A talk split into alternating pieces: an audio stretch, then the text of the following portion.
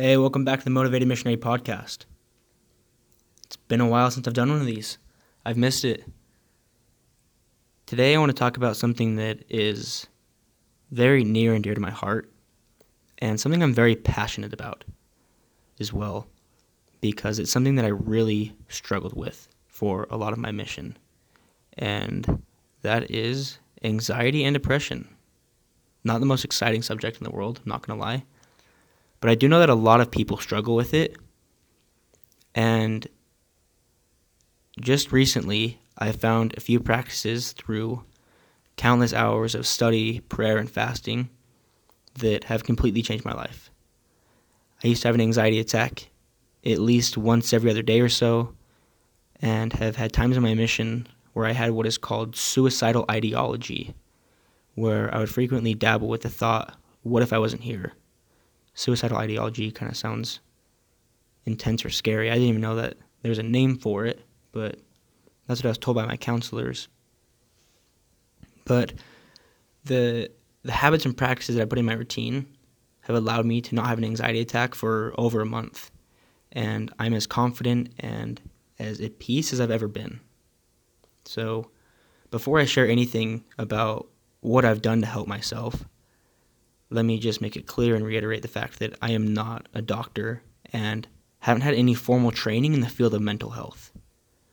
So don't take any of my information as someone who has a degree, because I don't. And as far as these podcasts go, I've never taken a speaking class, and I failed high school English more often than I passed it.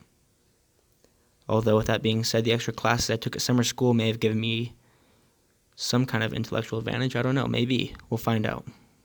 Nevertheless, I truly believe that what I'm going to share can and will change lives. All right, I'm going to share three steps to take when dealing with anxiety and depression that will help alleviate symptoms. But before I start, I want you to think of this analogy to put into perspective how this works. I want you to think of a power plant, one of the big industrial-looking buildings, big smokestacks, flashing yellow lights, all of it. Now, a power plant is not built on top of an energy source and then given the task to simply store energy. The power plant is built to generate energy. Similarly, we are not vessels filled with emotions and feelings. Instead, we generate emotions and feelings by our thoughts, actions, and environments. And we do that either consciously or subconsciously. All right, with that in mind, here are the steps. Step one is acknowledgement. Now, acknowledgement has two parts to it. First, you're acknowledging the feeling you experience, and you may even say it out loud to yourself. So someone might say, right now I feel sad. Doing this allows your subconscious mind to be validated. Second, you determine factors that would cause you to feel this way. For example, the same person might say, my mom passed away six months ago, and I saw something that reminded me of her. Or, my marriage isn't doing well. Or for missionaries, it may be, I miss my family, or boyfriend, girlfriend, dog, whatever. A lot of times, anxiety can just be regular emotions intensified, which can make us feel like something is wrong with us if we don't understand that.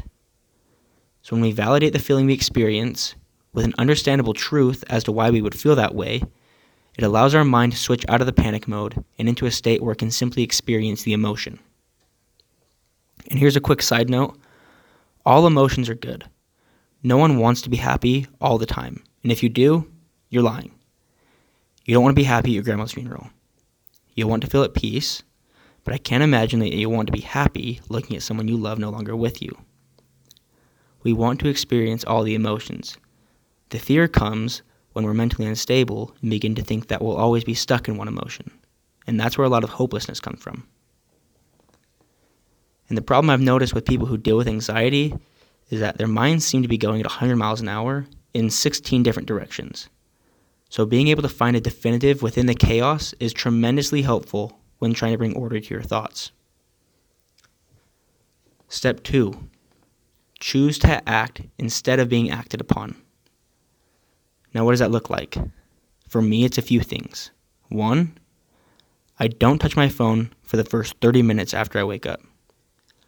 This is a common practice, but the purpose behind it is that when I pick up my phone and start looking at emails or social media, my conscious and subconscious mind start being acted upon by different information, which forces my brain to spit out emotions. So if I wake up and before I pray or do anything else, I see an email about something I have to do, my first emotion of the day may be stress. Stress has now set the pace for the rest of my day, and I no longer get to be in full control or have the feeling that I am in control because I didn't prepare myself to receive that information in a constructive way. Another thing I choose to do in an attempt to act is wake up early. As missionaries, we even ask to get up at six thirty in the morning. Now, because I've been told that six thirty is the rule, I don't feel like I'm in control when I wake up at or after six thirty, because I'm being acted upon by the standard set by someone else. So instead, I wake up anywhere from four fifteen to five in the morning. This not only helps me feel in control, but the extra time I have allows me to mentally prepare myself for the rest of the day. Step three, meditation. This is hands down the most important thing in my life right now, because what I have learned about meditation has been absolutely mind-blowing. Beforehand, I would think of some kind of Buddhist monk on top of a mountain doing his hum. But the more that I've looked into it and the more that I've studied it, the more just fascinating it becomes, and I realized how valid it is in our lives. Okay, but I need to explain first how this works. Then I'll teach you how to do it. Think of your brain as a record of the past. We think anywhere from sixty to seventy thousand thoughts a day, and ninety percent of our thoughts are repetitive thoughts from the day before.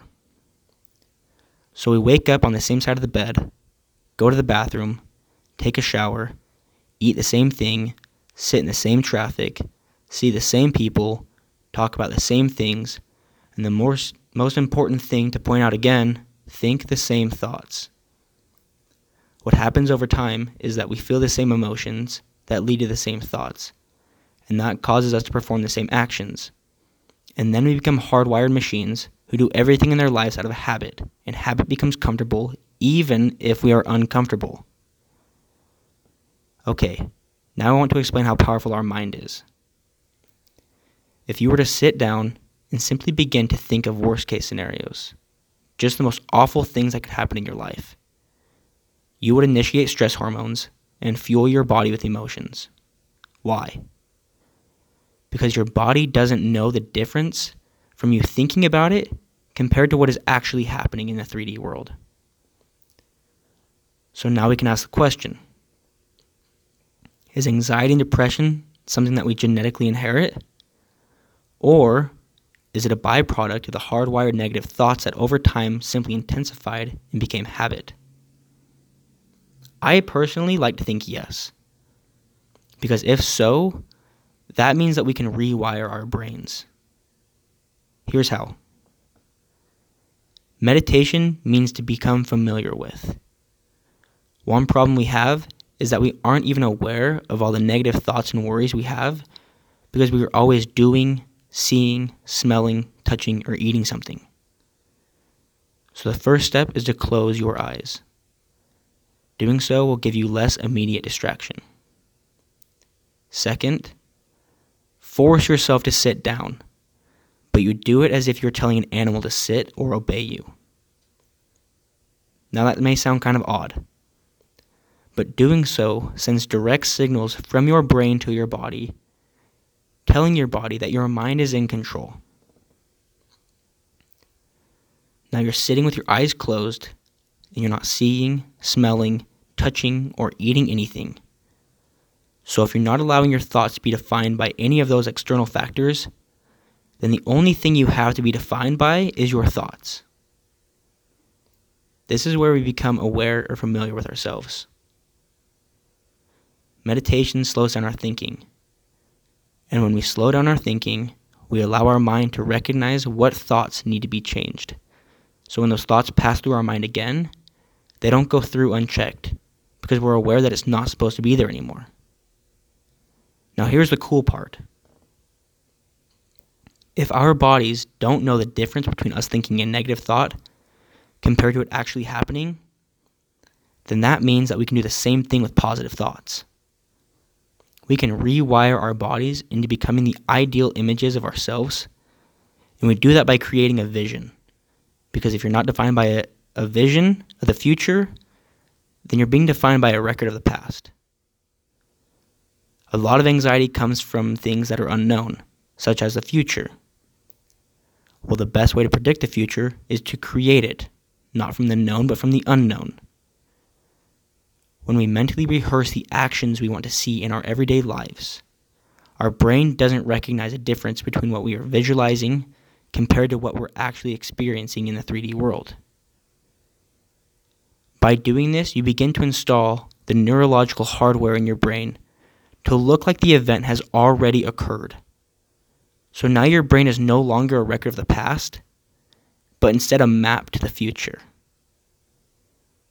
Now, if you do this every day, this neurological hardware becomes a software. If we believe that the way we think and feel creates outcomes in our lives, then wiring ourselves with positive thinking and feeling must create only positive outcomes when done correctly. You have the potential to get better and make of your life exactly what you want it to be. This process has been life-changing for me, and I have a bigger vision for my life than I ever imagined. I know that was a lot of information, so if you have any questions, please feel free to message me on Facebook Messenger. I wish the best of luck to you in all righteous endeavors, and as always, stay motivated.